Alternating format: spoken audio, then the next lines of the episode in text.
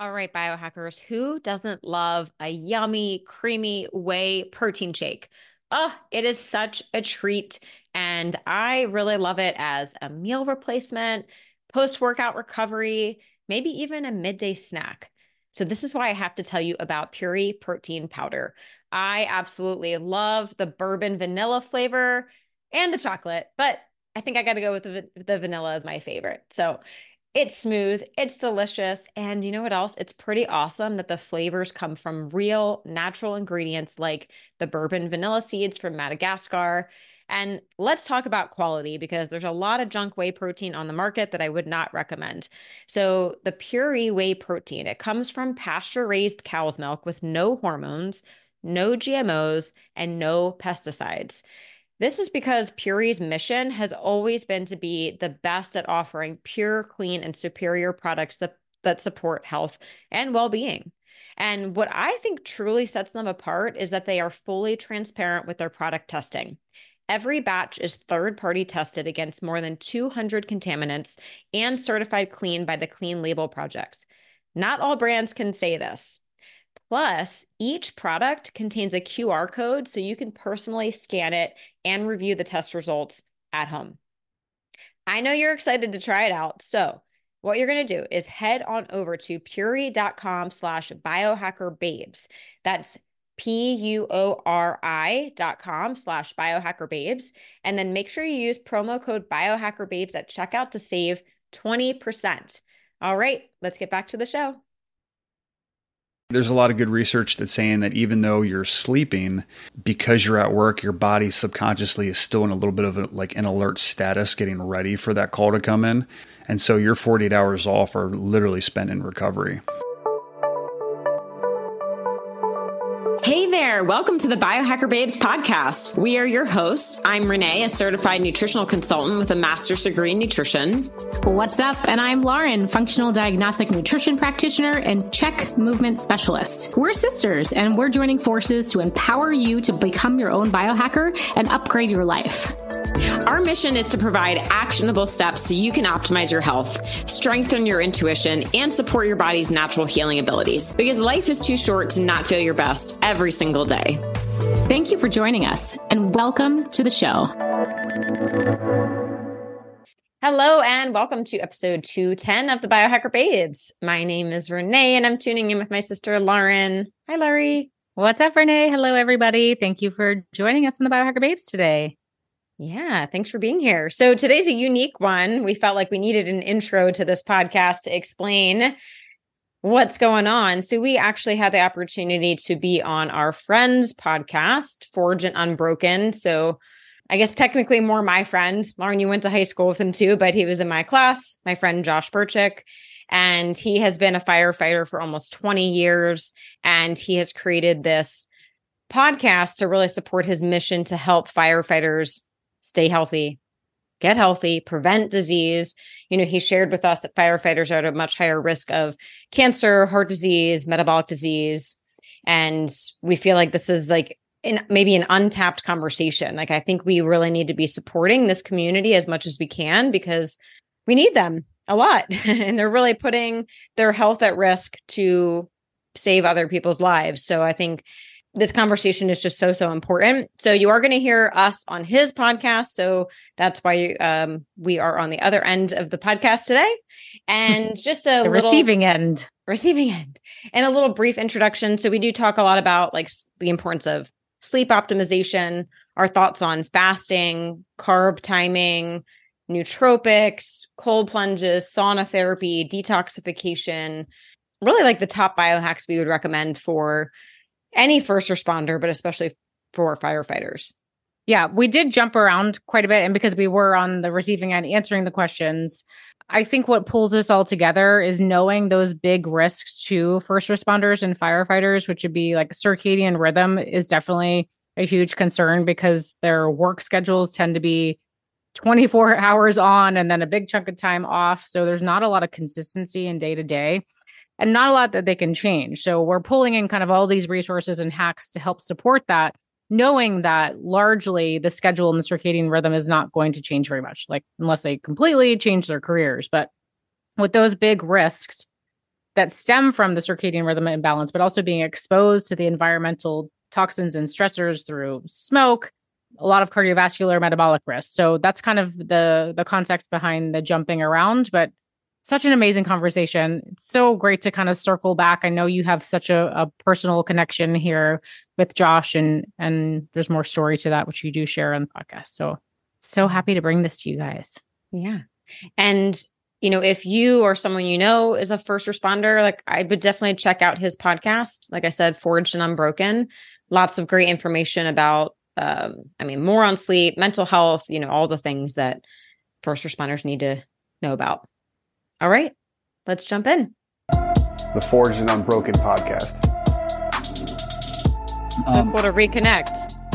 I know, right? It's it really has been like pretty much since high school, right? yeah. Crazy. And now people are talking about planning our 20 year reunion. I saw that. Crazy. Amazing. And mine just passed by. I don't know where the hell my class president is, but we didn't have one. Oh wow. You're probably what, two years ahead? Yeah. Is that right? Yeah, yeah. Uh, that's awesome. Um well right over. Post high school, like how did you all like get into this biohacking thing? Like what was the background? What was what got you into it? Yeah, we each had health struggles. So yeah. I think it was well all the common advice that was out in the general population was not really helping us and uh, we had to find other answers so a little bit was just circling back to everything that we kind of learned through our dad that we weren't necessarily actively listening and understanding at the time it was a mm-hmm. little mm-hmm. in one ear out the other but it definitely settled somewhere in our bodies and we're like wait what are those things that our dad taught us like curiosity homeopathy nutrients and vitamins, recovery. So it was it was finding another way because our stories are a little bit different. But um, I basically had adrenal burnout, adrenal fatigue. Renee had chronic fatigue, which sound very similar, but kind of a, di- a different course of events. So yeah, it was like an effort to just figure out our own struggles and get our way back to baseline. And then from there, it was like learning how to optimize from there. We got back to baseline. I was like, okay, wait, we got we want to like keep going. want to be even better. Yeah, awesome.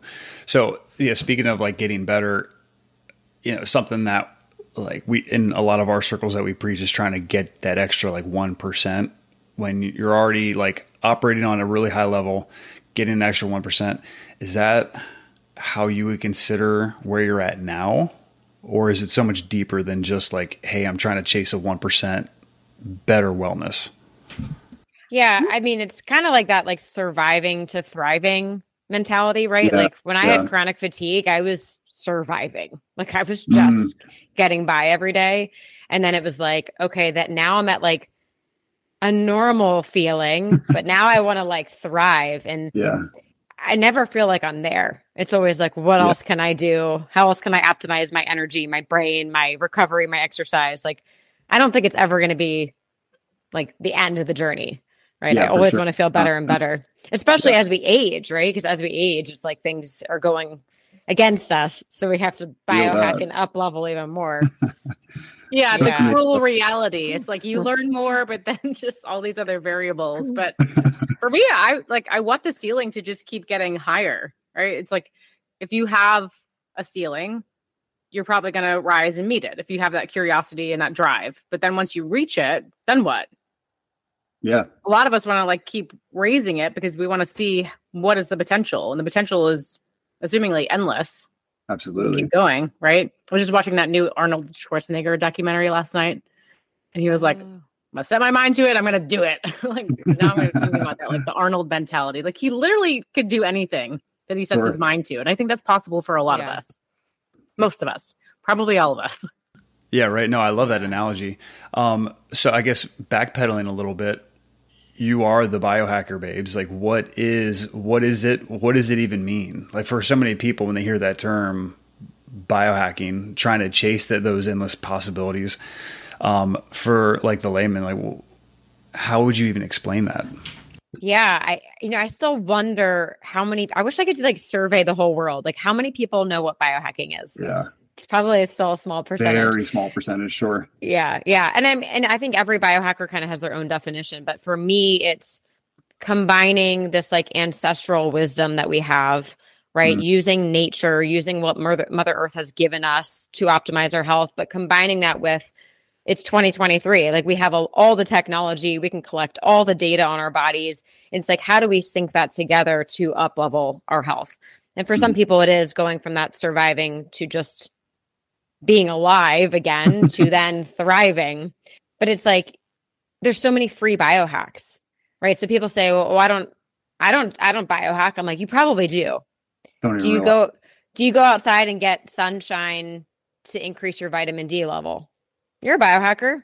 do you do you go to the gym and exercise? I think that's a biohack, right? Movement yeah. and exercise. I'm talking to like the exercise king and queen over here. Like we, we know exercise is one of the greatest biohacks of all time. Have you ever changed your diet to see how you feel? That's a hmm. biohack. But then we can go to the other extreme, right? The the technology and the data. We can wear, you know, I have an Oura ring, I have a BioStrap, EMF blocker. We can use different things to then up level because I think especially in today's world, it's just it's so toxic, right? The environmental toxins, the food toxins, our food is depleted. We're mm-hmm. under a, a lot of stress, right? All of us have extremely high demands every day on us. And so I think we have to biohack to overcome all that. Versus maybe a hundred years ago, our ancestors, their version of biohacking was going for a walk and putting their feet on the earth and they they thrived. but I think we have to do a lot more to overcome what this planet is throwing at us right now. Yeah. And I would add on to that, there's kind of three basic levels in my mind. It's coming back to baseline, which be would be to heal if you have a, a clear and present challenge or danger, right? We want to biohack that to get back to your baseline. But then there's prevention. So maybe there's not a pain point, but you just want to make sure that you are preventing anything that you could be genetically predisposed to or something that's in your environment. And then the third level is optimization. It's like, again, what we said initially, like how high can the ceiling go? So I think you can be a biohacking biohacker in any one of those three categories and you get to decide what you want to do. Are you just trying to heal? Are you trying to prevent? Are you trying to optimize? Maybe it's a combination of all three. But I think if you have done any kind of experiment on yourself, said, I wonder what this would do to me, you're a biohacker. I like how you make that so uh, approachable. And it, I think it also kind of removes maybe some of fear is not the right word, but it just seems like it's this there could be fear, but then also just like that what that unknown of of what it is, and so I don't want to even like step foot in those waters, right? Um, yeah, and I think the word hacking, like I think you're yeah. saying fear. Fear is a possible word. People hear hacking and they might think yeah. like, I don't want to. I don't want to be a hacker. Like that's not a good thing, you know.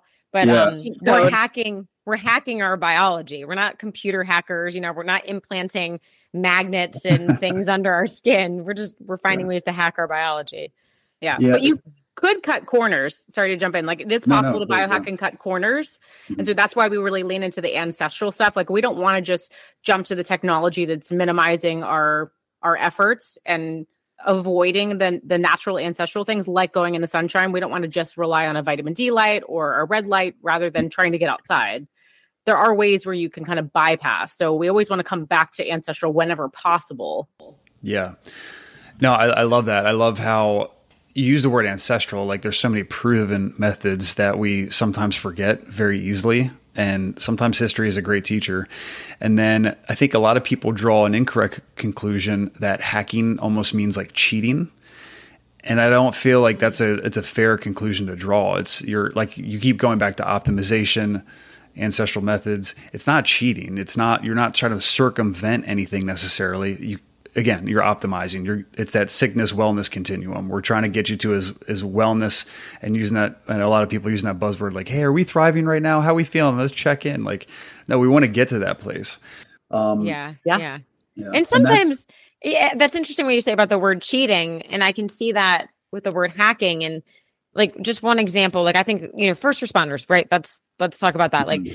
someone is working the night shift yeah. right yeah. not ideal right not no. ideal right like we want to be sleeping when it's dark we want to be outside when the mm-hmm. sun is up but someone's got to do the night shift so that's where that's where technology can come in right using red light devices sad devices maybe using melatonin right like using these things that we have available to hack what we need to what we need to get yeah. done.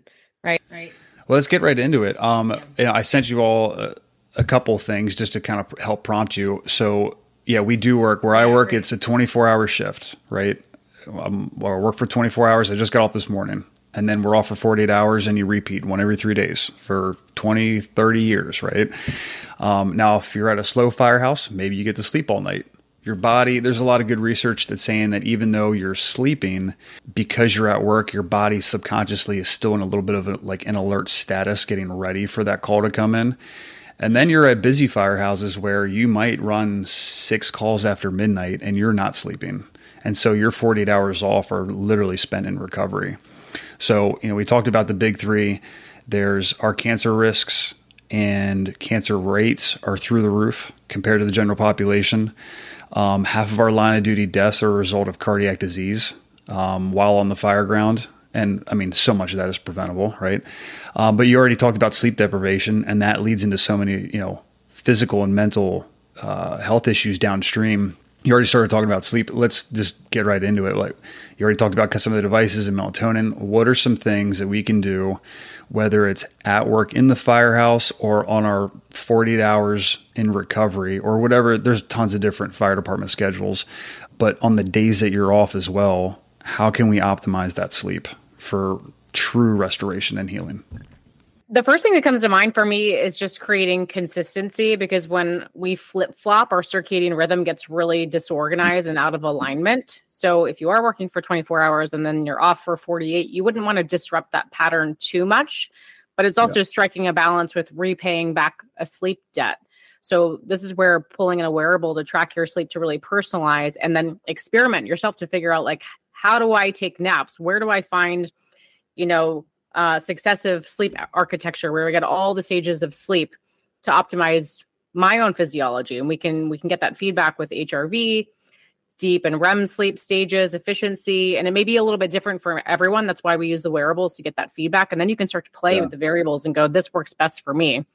But i think what really stood out to me is you said like even when you do get to sleep at the firehouse you may be kind of on alert because your your nervous system is waiting right? Yes. so we never get to totally release and so you could be in this chronic fight or flight sympathetic state. Mm-hmm. And so you're not getting the, the proper rest. So I would say anything you can do to support your parasympathetic nervous system, which would be to engage your vagus nerve and breath work is proven to be well, one, free and the easiest and fastest way to really change the tone of the nervous system. Mm-hmm. So you know, this is a hypothetical, but if we do some deep breathing and get your HRV up and really strengthen parasympathetic, could we offset some of the need for sleep?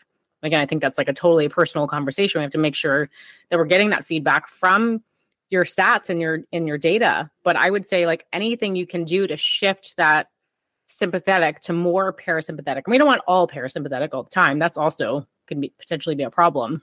Sure. But um, we just know there's so much cross reactivity like into the gut microbiome, which controls our entire health, our immune system, our, our immune systems in our gut. And so we really want to do that breath work to calm down the vagus nerve, which will then support gut health, will then support hormones, which then will support metabolic health, which I know you brought up like cardiac vents, very driven by metabolic syndrome. So I would probably start with breath work. It's like a really free, accessible, ancestral way in. That's cool. We've done a little bit on this podcast and in other realms. Uh, I talked a little bit about that, but um, big advocate for like yoga nidra before bed and like mm, really yeah. calming down, yeah, that that nervous system, just to prep the body for sleep. And then there's so many different types of breath work that I think um, in the future I'm gonna really start digging even deeper into. There's so many different types out there, but like you said, it's so approachable it, it's free. It's something you can do like literally in your bunk at the firehouse. And it doesn't have to be. And the one thing I try to remove like some fear and anxiety about is that it doesn't have to be like what you see like in the movies where you're in this like perfect yoga pose and you've got like yeah. the wind chimes in the background. It doesn't have to be anything that crazy, yeah. right? This is something super simple. People might not even know you're doing it we could yeah. hear like talking definitely is more sympathetically driven so my hrv mm-hmm. is plummeting as we're here on this podcast but when you are talking or when, when renee is talking i can close my mouth and do nasal breathing and increase my hrv yeah, yeah.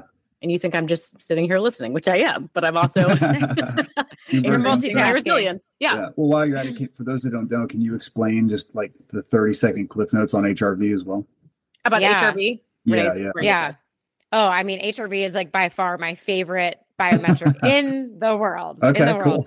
Yeah, I mean, I think everyone on this planet should be measuring their HRV at Mhm. least when they're sleeping. So something like an Oura ring or a BioStrap, something that's going to measure your HRV overnight. But so what it is, heart rate variability. So it's looking at the variation between each heartbeat. We actually want more variation. So the more variation, the higher your HRV, potentially more resilience to everything, health Awesome. issues, stress. Um, when we do have a some kind of emotional trauma or a stressful thing happens, which I'm sure happens at work, right? We can bounce back faster when our HRV is higher. Um, less variation, lower HRV, again, less resilience to all those things. So, yeah, if you can measure it overnight, that's great because ideally you want your HRV skyrocketing when you're sleeping because you should be recovering in that deep sleep stage. And then during the day, if you want to go the next step, you could measure your HRV with something like um, we use the Hanu Health uh, strap. It's a chest strap. Uh, you could also just get like a regular chest strap and connect it to the Elite HRV app. That's a really cheap way to do it. But like Lauren said, maybe if you are at work and you have some downtime, put that strap on, connect it to your phone, do some breath work, and watch your HRV in real time. And if you can get your HRV to go up just with some breath work in five ten minutes, that's going to create that resiliency. Yeah. And you're right, maybe it offsets some of that sleep deprivation because there is something to just resting, resting the body, Mhm. resting the mind, and not always getting into like deep sleep, REM sleep. Those, of course, are necessary, but the resting with a, a higher HRV is is beneficial. Yeah, it's um I so I think not that it's necessarily a newer term, but like NSDR, the non-sleep deep relaxation. I know I've spoke before, like I am a terrible napper and I just I think there's some anxiety involved with napping just the way with like my work was. And so just being able to take 10, 15 minutes, maybe even as just 5 minutes. Close your eyes, do the breath work, like really try to de, you know, down regulate for a minute. Just that NSDR has done wonders for me when I know, like, hey, listen, I'm a terrible napper. It ain't going to happen today. Let me just try to decompress and down regulate for a hot minute. Yeah. Yeah. I'm with you. I'm a dolphin. Uh, Are is you know your sleep chronotype? No, I don't. animal. Um, You gotta there's a do that. You can do up. online. You, you get put into one of four categories. So a dolphin would be a very light sleeper. We essentially sleep with one eye open. That's probably you, Yeah. and that could be conditioned from being a firefighter, or you could have been born that way. Sure. Uh, there are bears. Renee is a bear. It's like you can just sleep. Lights out. Um, wolves- Lucky. The wolves are like your night owls, your creative types who actually become more awake, like in the later hours of the night. yeah, and then your lions, which are the early risers, just naturally they're like 5 a.m. Let's go, which is so not me. yeah. but uh, dolphins typically are poor nappers, and I- I'm the same way. So I just have to make sure Yeah. overnight I, I get it in because it's not. That's when it's going to happen. Yeah, it's yeah, hundred percent. Yep, it's got to be me. That's interesting. So, all right, heart rate variability. We can adjust that throughout the day. It's a good marker. Um, that is one thing. So you were talking about these wearables. What's common in like the fitness industry that I'm in, but also what has caught on a little bit in the fire service is like Whoop. Is there like a one size fits all, or like something that kind of crosses a lot of the um, data collection that we're trying to grab? Because I, I know you've mentioned the Oura Ring. I've looked into them. There is the Whoop. There's the other bracelets. Like, what is a? Is there a good one size fits all, or one thing that's like, hey, if I got if I got one, I got one shot. What's the thing that we're going to try to recommend to uh, get that data? Yeah. I, I think they all kind of have pros and cons. yeah, sure. Um, like my go-to would be the Oura ring. I find most Okay. people don't mind having a ring, like you know, you already have a wedding band. What's one more ring kind of thing Mhm. versus adding something bulky on your wrist. So I think that's something to Mhm. consider. But I think the Oura does a good job with sleep, stress, activity is meh. It's okay. It's an estimate of what's going on yeah. versus like the whoop i think is great if you're really into exercise and athletic performance right because you can really Mhm. optimize your workout with that data Yeah. and then the biostrap i would compare it more similar to the Oura where it gets like a lot of data the activity is a little bit more accurate but again it's something bulky on your wrist so i think you have to decide what you want to wear and i don't know in firefighting like what would you rather have? Would you rather have a ring? Would you have rather have something on your wrist? Something to consider. But I would say pick one. Definitely pick one. Like Yeah. I'm it's just because I'm a biohacker that I have all the devices on because I'm like, give me all the data. I actually have Yeah, fun yeah. comparing the data. But it, I would say it's confusing for the average person. Just pick which one you think you'll wear and then follow that data. Okay. Yeah, Yeah. I dig it. Yeah. I would throw Garmin into that mix. I feel like they're really advancing their technology, at least what I'm seeing being reported. So oh, if you're a daytime, really want to optimize activity, like Renee said, that would be kind of in the Whoop category. Garmin is awesome. Oura is definitely more driven for sleep. Like if you just want really want to maximize your sleep, which we know makes everything work better, awesome. But you know, we don't get the heart rate zones while we're working out. I would say like Oura shines with tracking steps, which a lot of people need to get more steps. But if you're really trying to be specific about heart rate training zones, Oura is not going to do that. Yeah, I've seen yeah. a lot of good things out of the Garmin as well. I, I was thinking about making that switch. I'm going to play devil's advocate here. Yeah, no, I love it. I also I like to have a device that you can put into airplane mode because yeah. I personally am concerned about all of the electromagnetic radiation that we're exposed to, right? I mean, the 5G towers, the computers, the phones. I think adding a device to your body that's connecting to Bluetooth signal all day. Um, and actually, when we're sleeping, we're really sensitive to these EMFs. So you talked about how mm-hmm. you feel like you're uh, kind of on high alert when you're sleeping. Adding EMFs can make that even harder to kind of down regulate and get into that parasympathetic state. So I like something that you can put in airplane mode, like the BioStrap and Oura Ring. Okay. But that's a personal no, I like thing. That. I know some people are like, I don't care about the radiation. Just give me all the. no, I appreciate that, and yeah. go, go, ahead and speak on that a little bit. So we are, so yeah, we have our, our our watches, we have our phones, we have our laptops and TVs and computers, and in the firehouse we have uh, different types of radios and cell towers and the other uh, computers we call mobile data terminals in the front of the engines and trucks. Uh, constant signals, right? So what is the research saying? Like, what is it doing to us, and how is that disrupting what we've got going on? Yeah, well, I think if we just look at a fundamental level and how our bodies like to be in resonance with the natural world, like we have cells that are vibrating and they all have like a particular uh, vibratory frequency.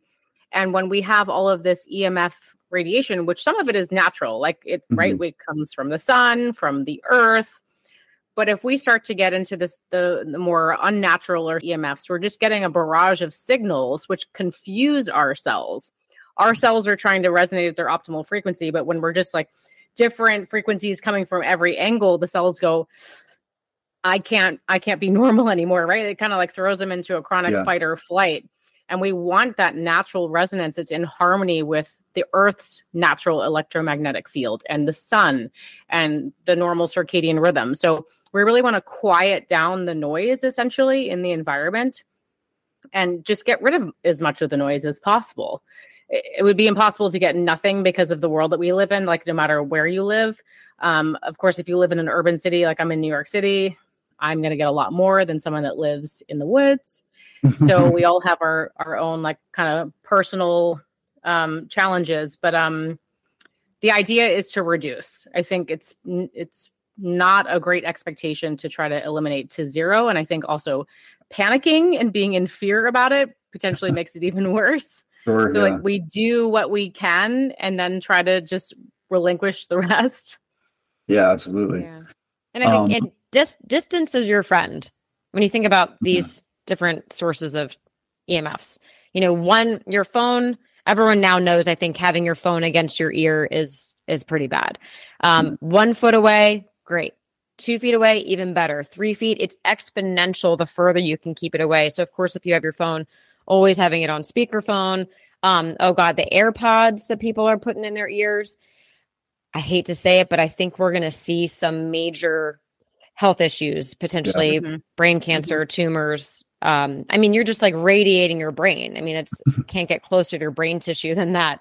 So distance is your friend. And then when you're sleeping, like I said, because you're more sensitive, can you keep electronics, you know, maybe 10 feet from your bed? Can you keep them in the other room? For people that need to have their phone on when they're sleeping, could you put it 10 feet away and turn the volume up so if it rings, you hear it kind of thing, rather than vibrating under your pillow while you're sleeping? So distance is your friend. Yeah, no, that's a good illustration. I think we're already seeing in extreme cases where we are seeing like tumor growth and and cancer from people that work in those fields or the person that is yeah constantly has you know in their ear in their pocket and you're seeing these things pop up already. So um and so breast cancer yeah. for women, women that are keeping their cell phones in their bras. Breast yeah. cancer. Oh, that one kills Ladies. me. And I walk down the street and I see the phone here. I'm like, why why right there? Why is that the spot for it? I just don't even understand how it's comfortable. But I think it would be a great opportunity in, in firehouses to pull in some EMF protection because obviously we're not going to be able to eliminate and get rid of everything. We can't redesign the place. Um, Yeah. But you could pull in things like Faraday cages or there's certain paints that help to reflect some of the EMFs. Oh, you interesting. know, sleeping with like a defender blanket. There's clothing you can get. I would say like every little thing that you can pull in. I would think like at least like a Faraday cage. It's like whose turn is it to nap? You get to go in the little EMF protected cave, right? That would be awesome. Yeah. Because that's going to down regulate your nervous system. If we quiet the EMFs, your nervous system gets into parasympathetic more quickly. And so the chances of you actually falling asleep during that nap are going to become higher. Yeah, yeah. You're like you're optimizing what your cells are doing. So hopefully everything Yeah. chills out in a place where you can get the better quality sleep. Um, you've already you, you kind of touched on it a little bit, and it might be a good segue. So you're talking about some of the supplements for sleep, and then we already started touching on cancer. Um, I don't mean to make a hard switch, but I know that we can get so much with just you know obviously eating whole foods, right? And that's been on the podcast plenty before. From your all's background, what supplementation for sleep and hopefully trying to shy away from, uh, or maybe just hardening ourselves for cancer, for metabolic disease. What from your all's background, like what are we at? Where are we at here? I, I, I feel like there's so much. Yeah. Big question. Lots to unpack. We can narrow it down. We can start with the sleep. Let's start there. yeah. Do, more supplements or more food first? Let's go supplements. I think I've Supplements? yeah. Yeah. I mean, gosh, there's so many sleep supplements on the market now. Obviously, I think first of all, get the sleep tracker and then try, I think you can try different sleep, supplements and see what works for you because it's going to be different for everyone. Yeah, Uh, for me, CBD oil with no THC, yeah, yeah. game changer. My deep sleep almost like doubles when I do that. And I don't know for first responders, I don't know if THC is a problem, but like you can get CBD oil without THC. Um, some people like a little bit of THC, but you know, valerian root, L-theanine, GABA, melatonin can be helpful. And melatonin is a really interesting one because I think there's a lot of misinformation about it. And we actually, Okay. Lauren and I just recently interviewed two experts on melatonin on the po- on our podcast, and melatonin is really important for not just sleep regulation, but for it has antioxidant properties, it's anti-inflammatory, helps fight cancer, which I think is a big link as to why night shift workers have a higher risk of cancer um, because you're not getting that natural melatonin production. And of course, in a perfect world, we would sleep when it's dark, our body would increase melatonin, we'd have no blue light, and we wake up and it's gone and it's all good. But I think there is a place for supplementing. Work with a healthcare practitioner to make sure it's right for you. But you know, someone like Dr. John Lieurance, who's doing a lot of research on melatonin, he's dosing people on like 100, 200 milligrams. I mean, crazy amounts of melatonin that most people are not talking about. Um, Yeah. But that's more for the anti cancer, antiviral properties, really, really high dosing. But sometimes you kind of need that to get your circadian rhythm back into alignment. So, and again, it's tricky if you're switching between night shift, day shift. You know, you want to work with a practitioner to figure out the best. Is it a goal to eventually wean yourself off of the melatonin?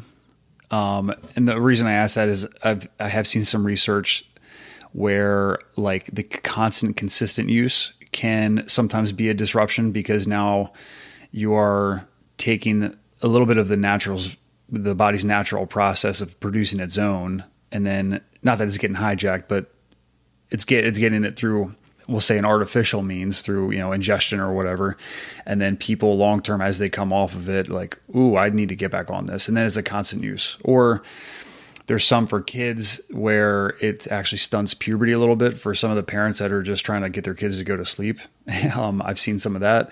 Like what uh, so i worry a little bit about that. And i also had a, um, a sleep scientist on the podcast and she's like hey it's great for you know getting you to sleep when you need it maybe constant use. There's it seems like not that there's a gray area but you can you know stats are what they are you can kind of find a bunch to defend your position so where are you all at with like a constant use or or volume Yeah. like where, yeah where are we at Well, I would say for kids, first of all, like I don't think No. kids should be supplementing. Yeah. Yeah. Yeah. Under under 18, like there's just no reason for it. Kids have insanely high levels of melatonin naturally. Yeah. If you're finding that when you give your kids melatonin, it helps, that means they are probably on their iPad or their video games or Mhm. something way too late at night. Like that's a whole nother issue. So yeah, definitely not for kids. I think Yeah. long term, maybe something more like a phytomelatonin, which is a plant-based melatonin at 0.3 milligrams Okay. you could potentially continue because after the age of 40, our melatonin declines rapidly Yeah. and we need melatonin. So I think maybe at a smaller dose. And then the higher end doses are like you're flying to Asia and you're going to have jet lag. You might want to do that 50 milligrams and just hit it hard and reset your circadian rhythm. But you would do that one night. Yep. Um, or like I said, if you have cancer, you have Lyme disease, things like that, that's when you would use it as like a heavy hitter. But that's definitely not a daily thing. Yeah. Okay. Sorry, Lauren. I would say for firefighters, probably that low dose chronically is not going to help much, especially if you have a really inconsistent sleep schedule, Mhm. because it's training your body to get back into alignment. But if you're still, if your behaviors are, are still flip flopping, I, I I'm not a sleep scientist, but I would not imagine that it's actually going to improve. I think the higher doses would be more beneficial to help with the the increased reactive oxygen species. So that's the high oxidation. So it's going to help the antioxidant potential and with inflammation. But again, like you want to work with a practitioner. But to circle back to your initial question, like there, the research is showing there's no negative feedback loop. It does not stop production in your body by supplementing. So we actually don't Okay. run the risk of disrupting that natural production. We're just going to boost it. But we do want to be really strategic and make sure that our reasons for it are in alignment with what's actually happening in the body. So those higher doses really are for specific situations when your body is depleted because it's fighting inflammation, oxidative stress, something like cancer. So I would hypothesize again, like for firefighters, it might be actually more confusing to try to do that that lower consistent dose. Yeah, when you get really wrecked on those really bad shifts where you're up all night, that's when to introduce that high dose, really get that good quality sleep, get back on the rhythm, and then yeah, go from there. Yeah, and, and make sure you're taking it early enough. A lot of people, you know, have bad experiences on it because they take it too late when you know your body really starts producing it when the sun goes down, which is a little bit later in the summertime. But we Mhm. really want to let it naturally ramp up. Or a lot of people they'll they'll go to sleep, they can't stay asleep, so they'll pop it at like two a.m. and then they wake up and they're groggy, And they're groggy. Yeah. and then they're like melatonin Yeah. sucks.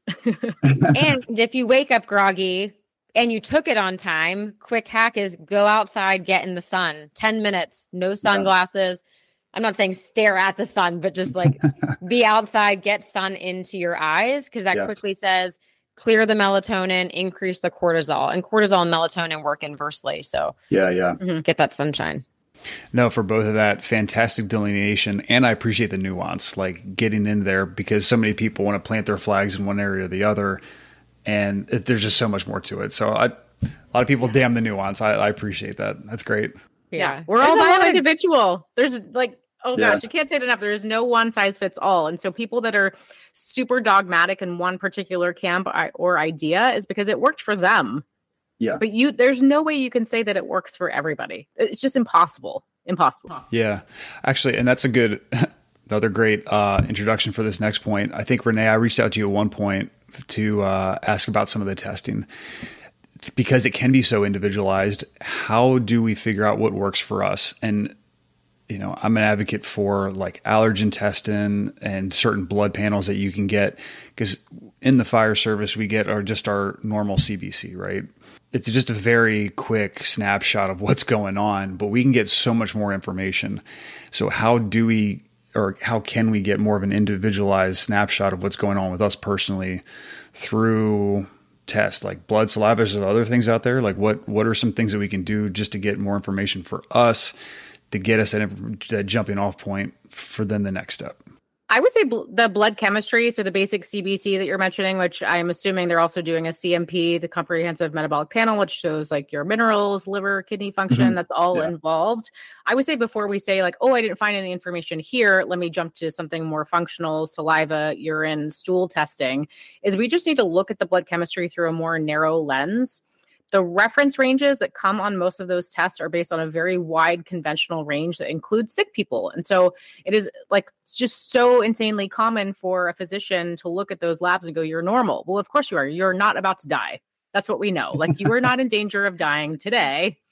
But are you preventing anything that yeah. you may be at risk for developing? Are you optimizing? Most certainly not. And so we can take that same panel and look at it through a more narrow lens to see opportunities. Like, and that's how I think we really personalize a supplementation regimen or protocol is just I see tons in blood chemistry. Like, how do we optimize your detoxification pathways?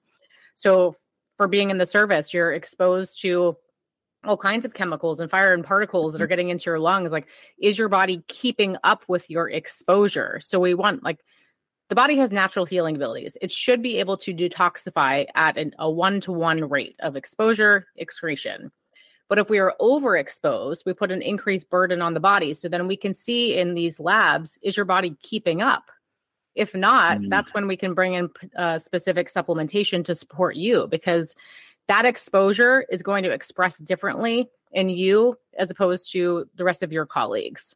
So, um, you know, we can talk about basic supplementation to support inflammation, oxidative stress, metabolic syndrome, but the expression is going to be just so bio individual.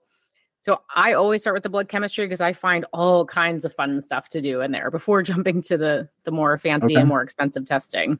Yeah. Great. So who should we go to then? Because and this is not throwing shade at any of our like doctors and MDs that we work with.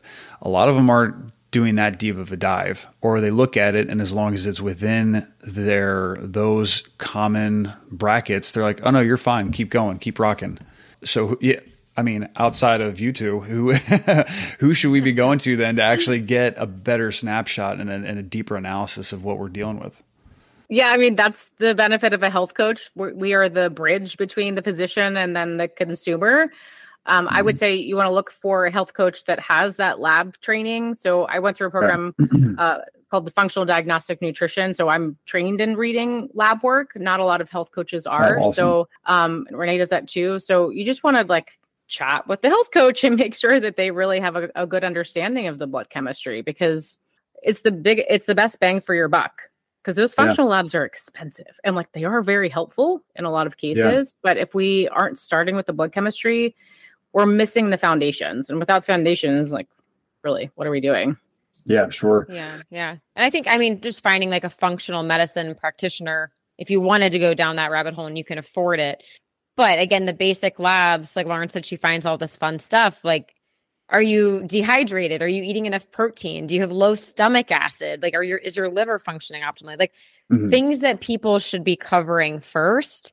And then we can do, yeah, like the saliva hormone test, like looking at urine metabolites and you know, is there mold? Is there candida? Looking at gut tests. Like there's lots of other things, but most people aren't even getting the foundational things done first.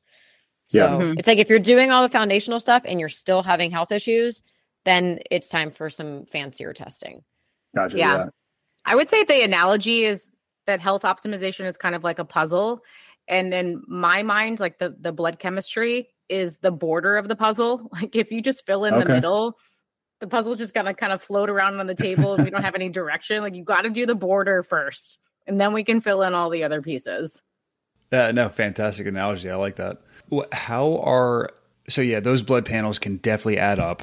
Um, I know when I was looking into some like other side things to get you know dig a little deeper. I mean, those things add up quick. Um, so I appreciate you saying that. Like if you get the right trained person, they can get a better snapshot of what's truly going on, and yeah, get into the nuance of it. I will say you also mentioned like a food allergen test or like a food mm-hmm. sensitivity test. Another great test, but is kind of expensive so, like doing an elimination diet is a really great free thing that most people can do. I know it takes a little bit of detective work, but if someone mm-hmm. is suspected suspecting that they don't tolerate eggs or wheat or dairy whatever, and you can literally just Google elimination diet and you will get tons of yeah. plans and recipes of how to do this. And you can do it on your own. And then you can discover that way if you are reacting to a food rather than spending $500 on a blood test, which is not 100% accurate. Yeah, yeah they're not super accurate. And. I would say on top of that, testing blood sugar with something like a CGM, which is a continuous glucose monitor. It's like a little filament. Mm. It's like a micro needle that goes into your arm. So over a 24 hour period, you get to see how your blood glucose is responding, not just to food, but to your sleep, to your stress, to your exercise, to your hydration. Yeah. It's actually a fantastic way to identify food allergies and sensitivities because if you're sensitive to something, it's going to cause a stress response, an inflammatory response in your body, and that's going to affect your glucose. So yeah. again, like bypassing the very expensive test that is maybe not super accurate, we can just look at this tool that gives us all of the information, the window into your physiology, and then you just start eliminating. Like I suspect this because I got a massive glucose spike when I ate, I mean, a very common one is corn, but I've seen people react to like an apple is an apple healthy for everyone because we were told that it keeps the doctor away? Well it may not be right for you because your microbiome yeah. may be responding to it in an unfavorable way. And we could see yeah. that on the cgm so then you remove it and then you get to be a biohacker and test. Like did that work? Yeah. Did i feel better? Yeah. And then you save like $400 you're right. That's awesome. And it's i think people will be surprised by some of the things that they may or may even may not be sensitive to I, I have a friend who thought she was doing the right thing and was mowing through, I think it was salmon, potatoes, and blueberries, thinking she was eating high quality proteins. Uh, the, got the omega 3s, not ingesting as much gluten, and was eating like one of the power berries, right? And those were the three things that were like marking for her as being like highly sensitive to. And as soon as she eliminated those things that she thought were really great for her, she started feeling a whole hell of a lot better.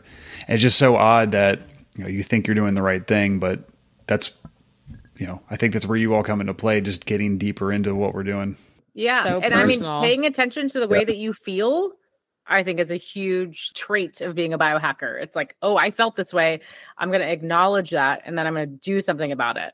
There's so yeah. many people that feel a certain way and just think that that's normal, and they uh, either don't want to do the work to be out of that pain, or they just think it's normal. And so they're like, oh, everyone feels this way. There's no other possibility.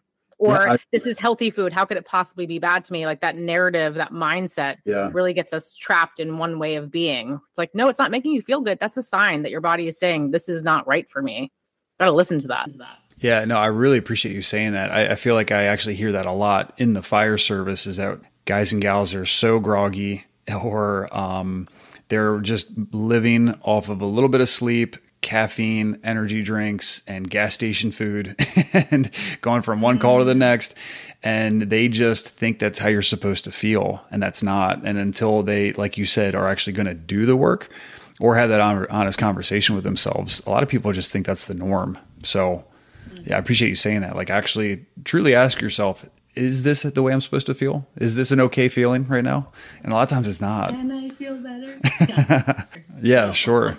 And I think to add, like, kind of to the CGM is like this metabolic flexibility. I think that, mm. I mean, everyone needs that, right? We should be able to burn carbs for fuel, burn fat for fuel when needed, but especially mm. for first responders. I'm sure there's times where you can't get to food for a while, right? And that's when your body should say, hey, let's tap into the fat reserves, burn that for fuel. It's going to fuel our brain with the ketones. But so many uh, Americans are just carb burners, right? Yeah. They have to eat every two hours just to function.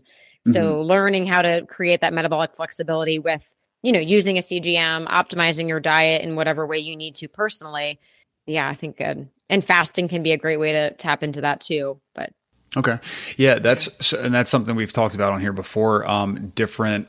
I, am almost hesitant to use the term fad diets, but there are some people that have gotten a lot of success out of certain diets and awesome. And like you said, it is highly individual. Sometimes there's you catch a little bit of flack for the fasting. I feel like it's almost like the Yankees and Red Sox right now. Like some people love it, some people are like, no, absolutely not. Um, I mean, the research is pretty clear about how beneficial it can be for you, but we're also in positions where we are running highly acute incidents and we are like burning so many calories so quickly because of the metabolic demands placed on us for you know fires and wrecks and all the things that we deal with so this is the one thing i'm hesitant about is not ingesting enough food at least while you're working and i think some people are advocates all right maybe on your days off is when you should focus more on the fast but what's your take on the fasting, but then also some of the other popular we'll say diets that are out there right now? I think to start with the fasting piece, something Yeah. really important to remember is fasting is a stressor on the body, right? Mhm. So we have all these hormetic stressors, fasting, exercise, sauna, cold plunges. So these small doses of stress can be really amazing for creating this resiliency. So I think using fasting with that mindset of knowing I'm stressing the body to make it stronger, more resilient. So, Mm. yes, when you're working a hard shift, probably not the best time to add another stressor to your body like fasting. So, yeah, maybe on your days off, if you have 48 hours off, maybe that's when you hit like a 16 hour fast where you can get into like the autophagy, the cellular repair, things like that. But also, my point was using fasting just to teach your body that you can tap into fat for fuel. So yeah, maybe you do need to get more. You probably need more carbs with how active you are, right? And that, like, please don't be Mhm. carb phobic. I know a lot of people in the world are carb phobic right now with the keto rage, but Yeah. you know, you fuel before, but then, like you said, maybe you have six calls back to back, and you can't keep up with that. You still want your body to be able to like, oh, hey, let me burn this fat just to get through the next couple hours. So fasting can be a tool to teach your body how to do that. And then fasting is so different for everyone, especially like men and women. Like women cannot fast the way men do. Uh, we're just Okay, not designed designed to do that. Especially, well, I'm sorry. So women that are still cycling, so Yeah. like reproductive years, you know, Mhm. 12 hour fast overnight is great, but you might not want to do more than that. Versus men can typically do maybe 16 or 18 hours. But everyone should be fasting 12 hours a night. Like that's not even that's not even fasting. That's just Right. That's hopefully sleeping and resting. Not Right. eating when it's Yes. dark outside. Not eating in bed. close your mouth for 12 hours. That's all. Yeah. Just to give your digestive system a break for 12 hours. Um, But I think some people think like, oh, I did a 12 hour fast. I'm like, no, you just didn't eat when you're not supposed to eat. So Yeah. that's the other thing. Like, what does fasting really mean? Is it a three day water fast? Is it the 12 day, 12 hour overnight fast? There's just so many mm-hmm. nuances, right? Again, it's not this Yeah. black and white situation. It's very gray. So many. I had a client this morning who's not cycling anymore. She's in menopause. And Renee mentioned, like, for cycling women, we have to be really careful. But just because you're in menopause or post doesn't mean it's like fair game.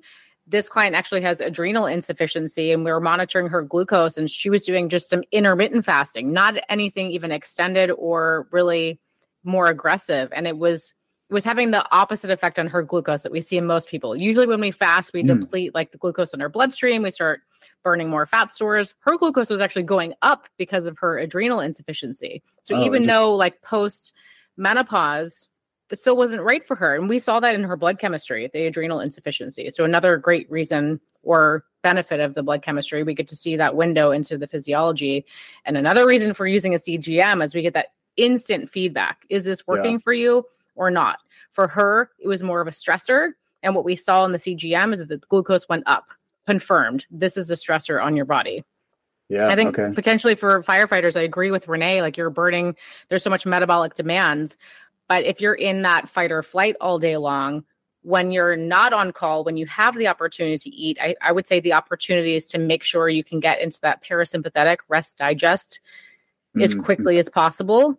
So doing the deep breathing to change the nervous system tone and then make, making sure that you're chewing adequately to really improve digestion because you don't want to eat in a sympathetic state. You're not going to digest, you're not going to metabolize, you're not going to absorb your nutrients, you're going to spike your glucose. And these are all drivers of metabolic syndrome, which is a root cause of cardiac arrest, right? So we want to do these really basic things and just get the body to calm down in those intervals as quickly as possible. So we're better at, at accepting the nutrients. And then we are like recovered and restored and ready to have another quick burst of energy back into sympathetic. Yeah, no, I appreciate you saying that. I'm definitely a, a shoveler, and I think so many are because we're just like gearing up for that next run, and so we just shovel really quick, and then oh, we got time for more food, and then you shovel a little bit more, get that second plate in. And, yeah, uh, shoveling's the worst. You gotta you gotta be the anti-shovel advocate. Yeah, yeah, no, that's a, that we are, yeah, we are the red flags for that for sure. Or Uh, go- shovel, but just chew more. Chewing better. is like right. that's another free ancestral hack. Just chewing more does the body really good. And I think Yeah. not to rag on the male population, but men just are they're faster eaters. Yeah. They're more that's sympathetic eaters. So the more we can slow down, I promise your digestion is going to feel better. Your glucose is going to be more stable. Your nervous system is going to respond well. And then you're going to hold on to more nutrients. And so then we see less nutrient deficiencies come up on your lab work, spend less money on supplements. Like chewing is awesome. um, There's your tagline. Yeah, there you go. That'll be at the next t-shirt. Um, for the metabolic disease, going back to that, you just hit on it a little bit. What are like your top three hacks, just outside of like, hey, eat better and move, that we can use to harden ourselves? Like, what is approachable from your all's background that we can take into the firehouses? You know, we're sitting around the kitchen table. Hey, guys and gals, do these like top one, two, three things. Like, what is that for you? I think we already mentioned some, like don't eat in a stressed state. Yep. Make sure you okay. slow down and breathe. Chew. I would put that number two. Avoid drinking too many liquids while you're eating because it really dilutes your digestive enzymes and actually will lead to okay. a higher glucose elevation. And then the timing of your macronutrients. So if we were to kind of separate your foods like protein, fats, carbs, which we know there's a combination of all in all foods, but you know, animal protein, clearly a protein. You want to pull in your fat and fiber first. Maybe not always available at the firehouse, like a salad, mm-hmm. some raw veggies, some good yeah. fats, avocado, nuts, olives. Then pull in the protein. You want to save your carbs for last when possible. Sometimes it's not possible. You know, eating tacos or chili, like it's all in one. But if all you have control, you want to break those down because you're going to get a much more favorable glucose response. And if you get a better glucose response, then we don't go down the road of insulin resistance. So mm-hmm. Basically, elevated glucose all the time, a chronic elevation is like crying wolf to the hormone insulin. Insulin at some point is going to stop responding because you've you've like badgered it for so long so it stops responding insulin is insanely important we have insulin receptors all over our body they control all of our hormones uh, and when, when we see a breakdown in insulin, that's when a lot of things go awry. So I think I think those are all free things I just mentioned. Yeah, slowing down, chewing, not drinking too many liquids, eating in that right order if you can. That alone would be a game changer.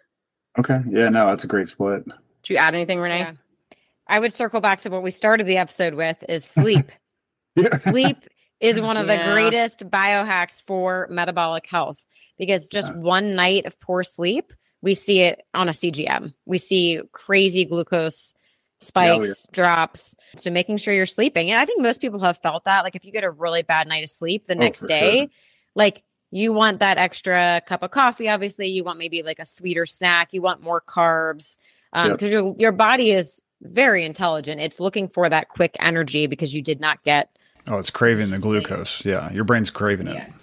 yeah, I think we all feel that when we get off in the mornings. If we've had those bad nights, I know my sugar cravings go through the roof. And I, I, I understand why now. It's just, yeah, I mean, it can wreak havoc with you. And if you spend a career, you know, 20, 30 years of in that cycle, it can, it can do some damage for sure. Yeah, I'm sure. Yeah, it's funny. The other day, um, my husband and I were at Disneyland actually, and I didn't get enough sleep, but still such a fun day. And I walked by this like cabinet of it was like cookies and all kinds of sweets and stuff. And I'm like, oh, I must be tired because that looks good to me. looks so good. and I'm like not like a big sweet person. So like yeah. that's my signal to, oh, you didn't get enough sleep because that looks good. yeah, yeah, I didn't eat it. I still didn't eat it because I knew that would start the roller coaster. So yeah. Right. Yeah. Maybe some biohacks we can pull in in that case not so free when we go to this next step, but exogenous ketones. Your your body okay. naturally makes ketones when we deplete the glucose enough, but they're made in supplemental form, so exogenous made out of the body. You can pull those in. That actually is a really fantastic way to kind of stop those cravings from the sleep deprivation. So you could do kind of like a pseudo fast and just pull in the ketones and and just try to eat like as normally and as clean as possible. Mm. Like really prioritize the protein and the fat. But if you feel yourself really reaching for the sugar or the caffeine, the the ketones are going to offset that quite a bit.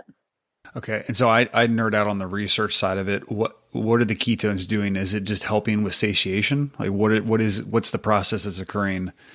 to It's helping clear the excess glucose out of your bloodstream. So it's going to help shift you back more towards like a, a fat burning state and it's going to just balance your blood sugar cuz if you get poor sleep then we're going to we're essentially on a blood sugar roller coaster where your body's just trying to normalize. It's doing everything it can to course correct, but there's just there's going to be some wonkiness for 24 hours. So ketones calm everything down. They'll kind of clear the excess glucose out of your bloodstream. Um, they're also kind of satiating. So Yeah. it'll kind of curb that hunger a little bit. Okay. Yeah, fantastic. You mentioned it just a minute ago, and I'm going to start with a little bit of a story. So, actually, just last night, you know, we had uh, here on the East Coast, we had crazy storms go through. Right? I mean, just north of us, a couple minutes, we had some tornadoes, and then we had a pretty decent house fire last night, right around dinner time. And for us, yes, that's what we love to do. Obviously, you know, I get to actually use my training, but in those moments, that's when um, we're dealing with the smoke, all the products of combustion. That's where all the carcinogens are hiding that we have to deal with, right? And when you come out of a burning building, when you run like a good fire, like a really hot one, lots of smoke, lots of fire, you get the, um, you smell like smoke. Like when you get in the shower, even with all of our gear protecting us and providing that layer, like you get in a hot shower, your pores open up and you can smell the smoke again. And if you run decent fire, like you, it could be a couple days worth of every time you jump in the shower or you start sweating, you can s- literally smell the smoke come out of your pores. You know, again, carcinogens and all the junk that we deal with, right? There's a lot of protective measures in place, but you know, we can only do so much, right? So even this morning, I'm fortunate I got in the hot tub, started sweating out again. You can smell the smoke in my hair again. And then I went from there to have a cold plunge, dropped in that. So I just started going back and forth between the two. And that's something that I've introduced for the last, you know, year, give or take. Um, and I've seen so many benefits from better sleep. I know the cold plunge has helped with like sugar cravings for me as well, mental clarity. There's all kinds of stuff.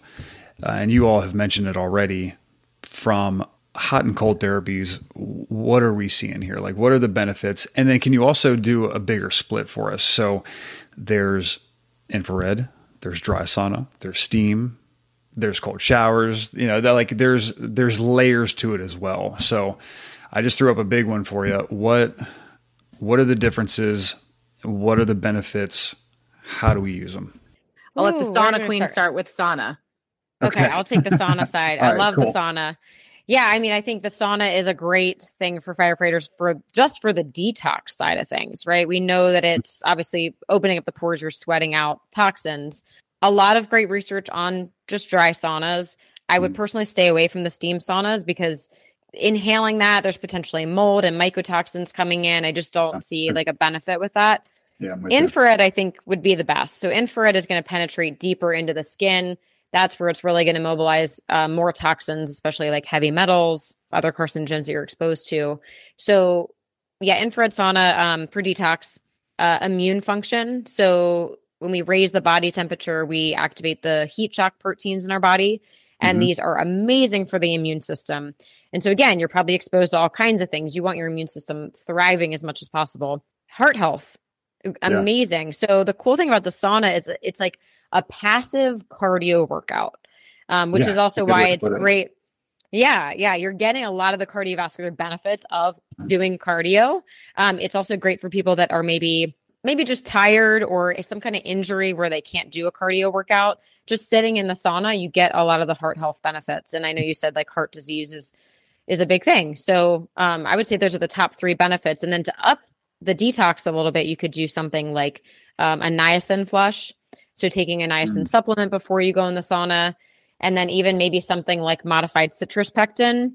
Um, I'll have to look up if there's any specific research on that for firefighters, but I would imagine so because it's amazing to just bind up all kinds of toxins. Um, Oh, interesting. Okay. Yeah. And Yeah, those specifically because they're citrus selective rather than like a general binder that's just going to sweep everything, including nutrients out of your body. The apple pectin Like is charcoal. selectively Mm, okay. target the toxins that need to be removed safely.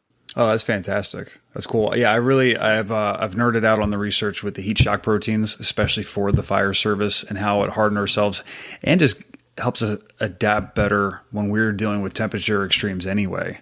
We can adapt better on that side. So that's a huge win.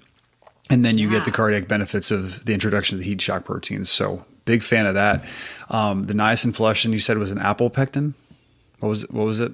Either apple pectin or a modified citrus pectin, either Okay. one. Some people prefer one over the other, but I have like a modified citrus pectin and like a little tablet. It's really Yeah. easy. I just like pop that in if I'm traveling or like gonna I you know be exposed to any more toxins. Mhm. And I then would add to with, that, like oh, yeah. I was going to say spirulina and chlorella, which are also excellent at mobilizing and removing toxins, and that's something you could do every day. Um, You Mhm. definitely like ease into the chlorella because it can be quite aggressive in some people, but that's eh, so the source is algae and um, really fantastic. In addition, Yeah, you usually see those on the ingredient lists for a lot of the uh, different like blended greens that are out there. Correct? Yeah. Yeah, but they're usually thrown in with like the complex, the compounded greens that also have grass greens, which I would say not great for everybody because they tend to be kind of inflammatory to the gut. So I would just get like a super high quality spirulina, chlorella. I would probably isolate it. Okay. No, it's great. And you're saying do this prior to entering the sauna. And that's when, like, the timing and the coupling of the two is really what's going to get you that greatest benefit. I actually think just a daily dose. I don't. Uh, I'm not super sure on the timing strategic to the sauna. What do you think, Renee? Um, I think the spirulina or chlorella you could do before or after. Um, some Mhm. people even like to do it before bed. So I don't think the timing is necessary. The niacin is a definite you have to The do niacin before. was before. Okay. Yeah. yeah Gotcha. and you will and you will feel the flush so if anyone's never experienced that like know that that's normal um And temporary.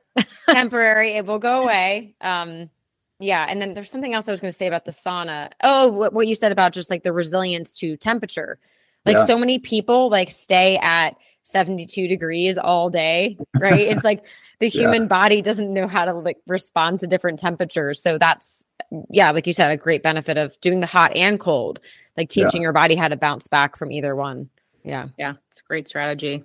Yeah, and then I think Yeah. the cold plunging on top of that, again, that's a stressor too. So that's where using Mm-hmm. a wearable to measure your HRV to make sure that you're actually responding in a positive way rather than just accumulating more stressors. And I think with the cold plunge craze that's happening right now, Mhm. people are overdoing it when the research is really showing there's diminishing returns after 11 or 12 minutes weekly.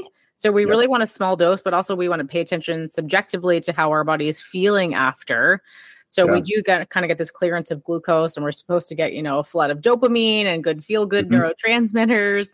You should feel less pain and inflammation, but like those are all things you got to pay attention to subjectively.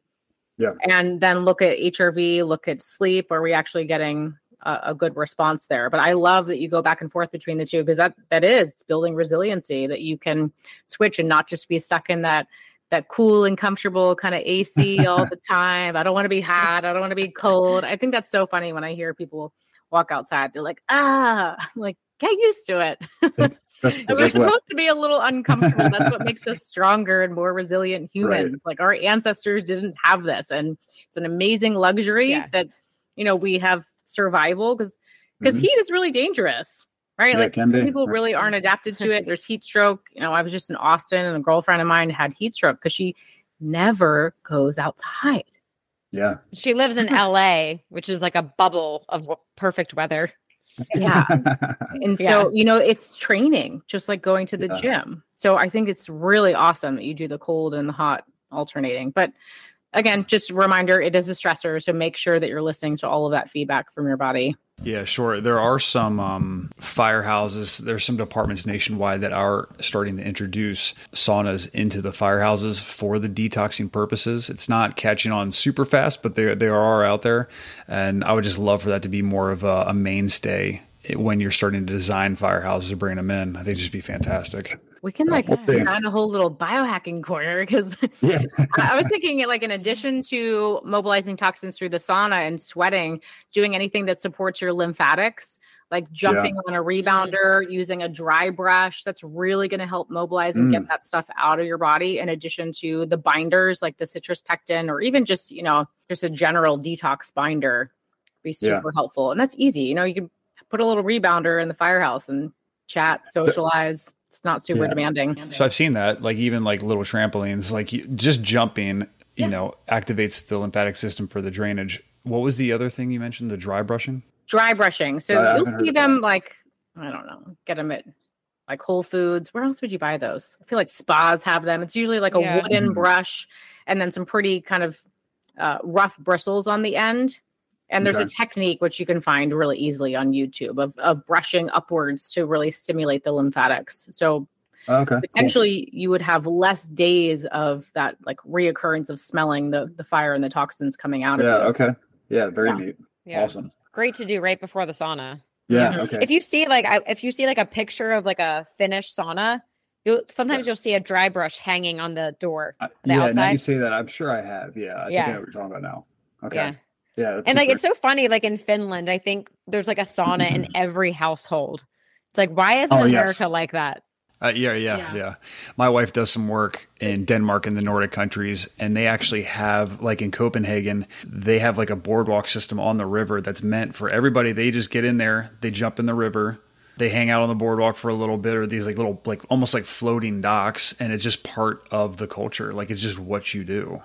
Yeah, Amazing. And they're so I- happy there. they're so happy. I have a friend here in New York. She's from there, and she was explaining this to me. She was like, "Oh yeah, we just I meet up with my friends on my way to work. We just go to the dock, do a quick cold plunge. Like it's just normal. It's like do. grabbing coffee at Starbucks. They just go do Yeah. a cold plunge. They're like mind blowing. In America, we're like, ooh, get in a cold tub, and people are terrified. of it. yeah. or you Yeah. melt down over. All over What you're TikTok. used to, yeah. yeah. That's amazing. Wild. Um, I, we've been going for a while here. I want to start like wrapping up some of the things here. Um, are there with your line of work? Are there a lot of myths that you need to combat? So whether it's myths with not just even biohacking, just people are coming to you like, "Hey, I'm doing this thing or I'm doing that thing," and you're like, "What? Time out! Like this is not what we should be doing or worrying about." What are those common things that you are you're you're feeling like you have to educate people on, you know, pretty consistently? I think it's just jumping to any health trend without listening to feedback from your body. Again, like we're super bio individuals, so we want to look at the labs. I think using a CGM to get feedback on your glucose, using a mm-hmm. data wearables like sleep tracker, activity tracker, because then you get to test all of these things. Like the biggest missed opportunity and myth is just subscribing to a particular protocol, trend, opinion, diet, dogmatic way of being without testing and then honoring what your body is is telling you. I can think of a million different like expressions of yeah, I, I guess what you said, like myths or uh, misnomers, where I'm like, well, that worked really well for that one person, and there's no chance in hell it's working for you. And sorry, but that's our bodies are just so different. Yeah, right. Right. Yeah. Um, yeah. Yeah. I would just say like be be aware if something looks like a trend. Like even cold plunges, great. But guess what? They're not for everyone. I will I will say Yeah. like if you have adrenal insufficiency, um, if you're trying to get pregnant, you for younger women, like there are times, you know, thyroid dysfunction. There are times you shouldn't be doing cold plunge. Cold plunges are great, but not for everyone. Um, Yeah. mouth taping. Everyone on on Instagram and. TikTok is big. Yeah. is mouth taping. Yeah. But if you can't breathe through your nose when you're sleeping because allergies, sensitivities, you have mold in your house, Mhm. uh, just maybe it's an actual physical structure problem, and you slap a piece of tape on your mouth, what do you Now think's you going to happen? No holes to breathe out of. Now you have no oxygen coming in. Yeah. So like, you know, if you have sleep apnea or something else going on, just be, be careful of that. And like the juice cleanses and the water fasting. Um, Yeah. just take a step back, maybe look at the research, say, does this really make sense for me and my current health goals, my current health status? Just reassess that before you Yeah. jump in. Do you have anything for Yeah. uh, CPAP? There are a lot of firefighters that are on CPAP. Yeah. Well, I will say. CPAP's amazing of invention. They save lives. They literally save lives. But the comp- um I think the compliancy rate is like 35% because Yeah. who I mean, our so our dad who's a biological dentist, he treats sleep apnea actually in Maryland and Mhm. um he says CPAP is great birth control. Um because sure. you're like sleeping next to Darth Vader. But Yeah. if you tolerate it and you need it, like please wear it. If you don't tolerate it and you still have a sleep sleep apnea, sleep disordered breathing, that's where working with like a dentist like our dad who's trained in dental sleep medicine. They can do different sleep appliances, not just like order off of Amazon for 30 bucks and bite into Mhm. something. Like don't I wouldn't do that. Work with a dentist that's trained in that. They can move the jaw around in different ways. They use myofunctional therapy. Like there are other ways to open up the airway. Yeah. And, and it's also yeah. important to address the root causes. Like, is it yeah. structural? Is it a food sensitivity? Do you have mold? Is there a gut pathogen? Was there a trauma to your spine, especially your cervical spine? I mean, there's so many drivers of this. So a lot of people are just jumping to the end solution, which again, as Renee said, is life saving. But the question is, are we putting a band-aid on and not addressing like the original instigator? Yeah, absolutely. Possible.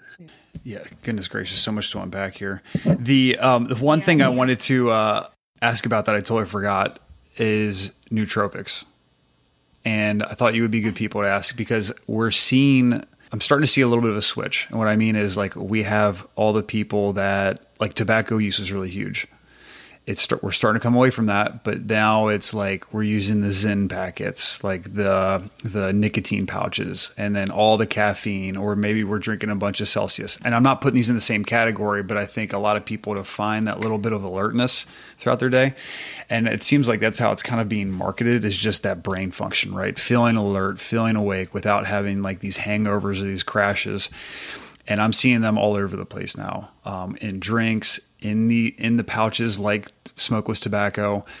What are they? Are they worth it? What's your take on this? This is Renee's category.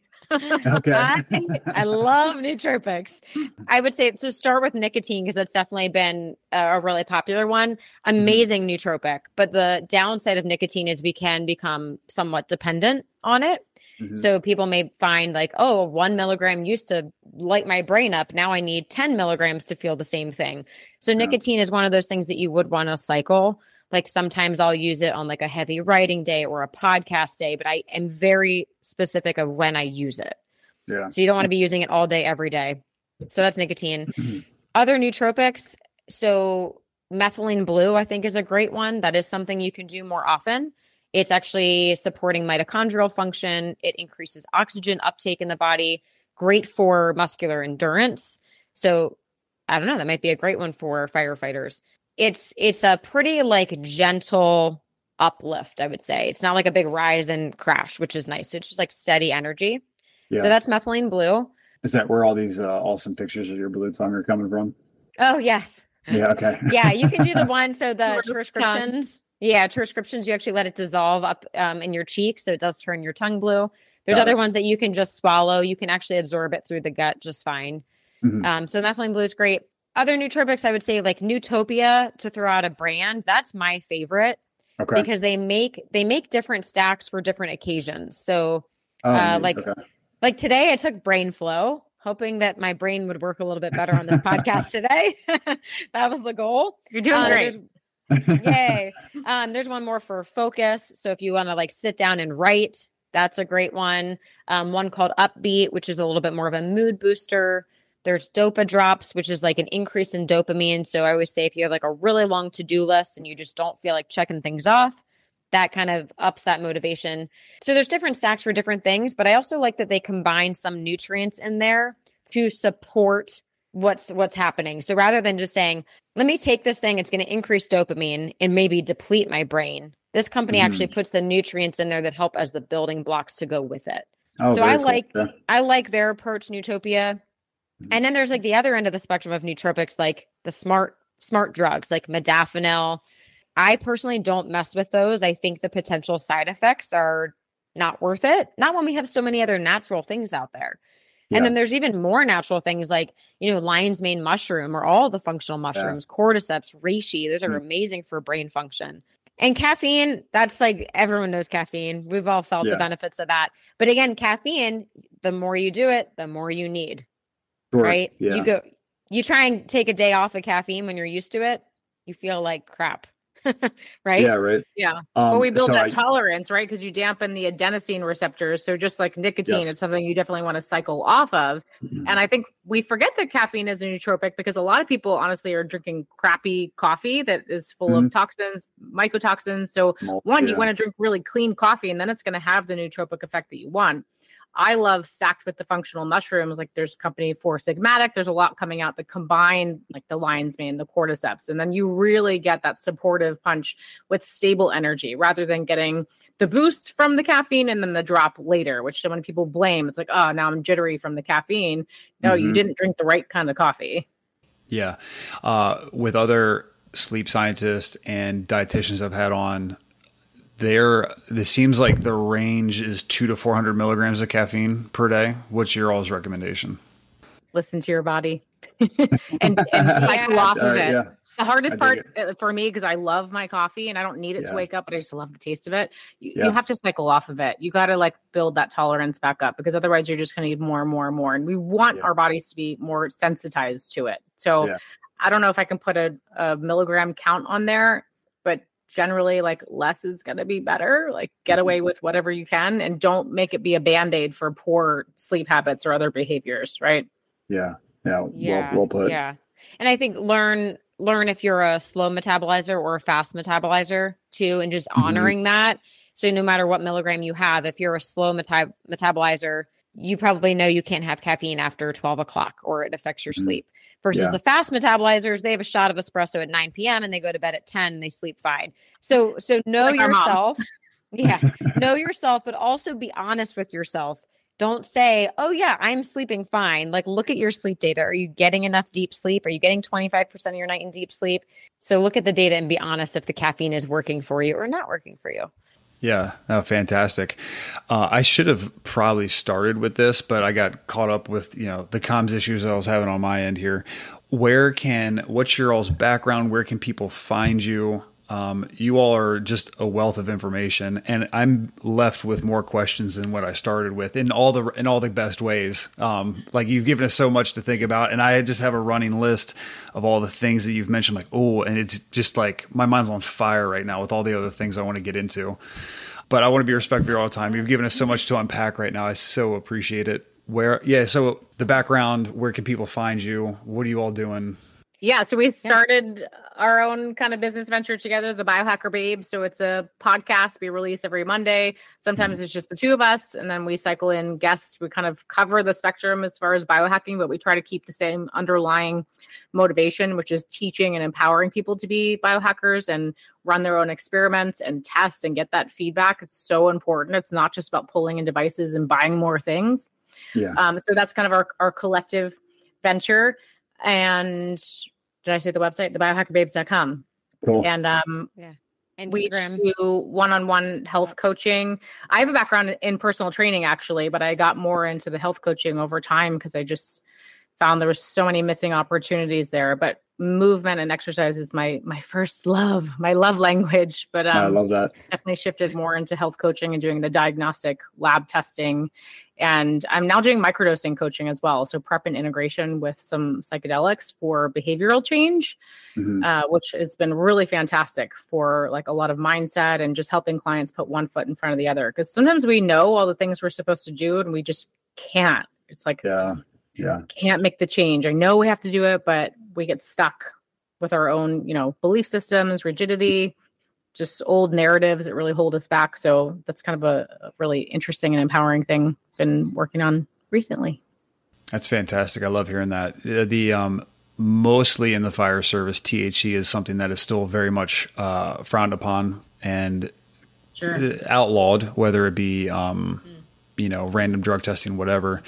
Uh, but there is so much promise with the microdosing and yeah, I just I, I, love hearing that. So yeah, hopefully I think I, testing for that. Um, so for that, no, but that's one of those things where it's kind of like probably an unwritten rule. I think it, it's entirely um, dependent on where you work, and every county, every state is going to be very different.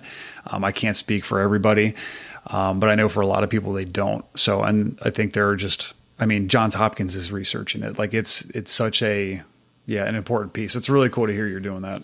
It's, it's but really... still highly illegal. So um, it's possible, like once it's more into the mainstream, they will start regulating it, right? Because yeah, now we're getting there. Is, yeah, so yeah, um, we're certainly getting there. Get in there before it's uh, on yeah. the no list. yeah.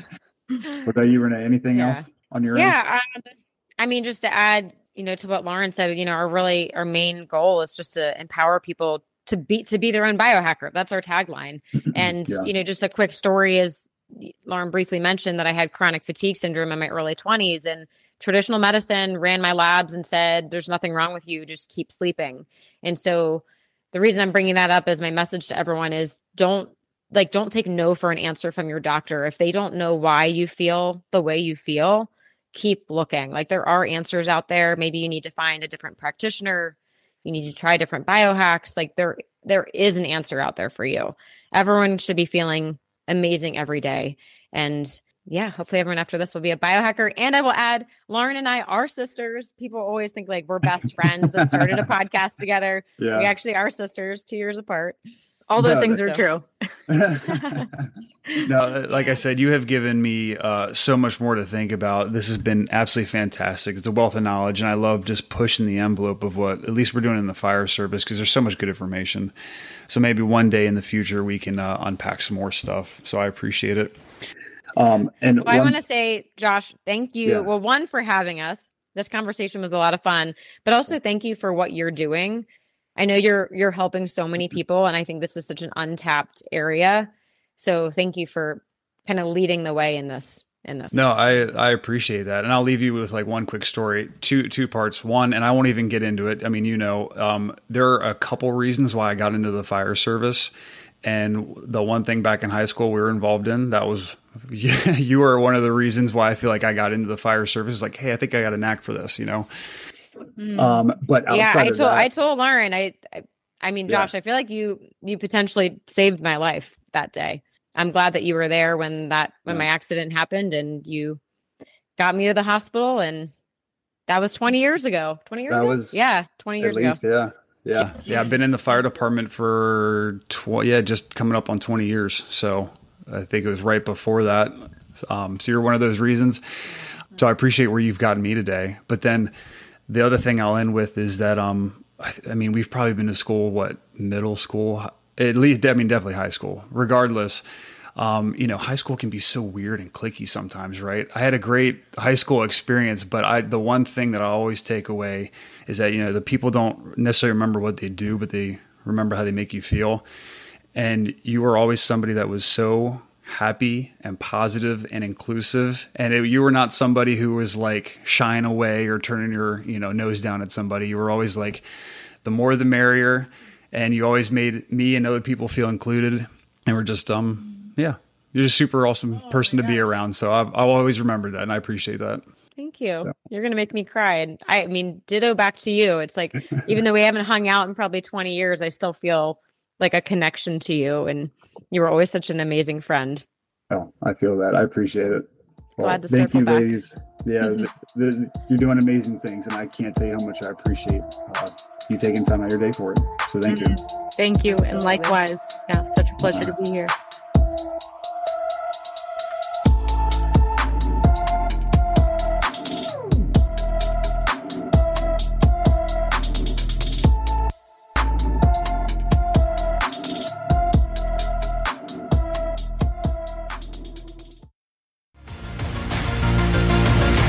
Love this episode of the Biohacker Babes podcast? Head over to Apple Podcast to subscribe, rate, and leave a review. We truly appreciate your support. Until then, happy biohacking. This podcast offers health, fitness, and nutritional information and is designed for educational purposes only. You should not rely on this information as a substitute for, nor does it replace professional medical advice, diagnosis, or treatment. If you have any concerns or questions about your health, you should always consult with a physician or other healthcare professional.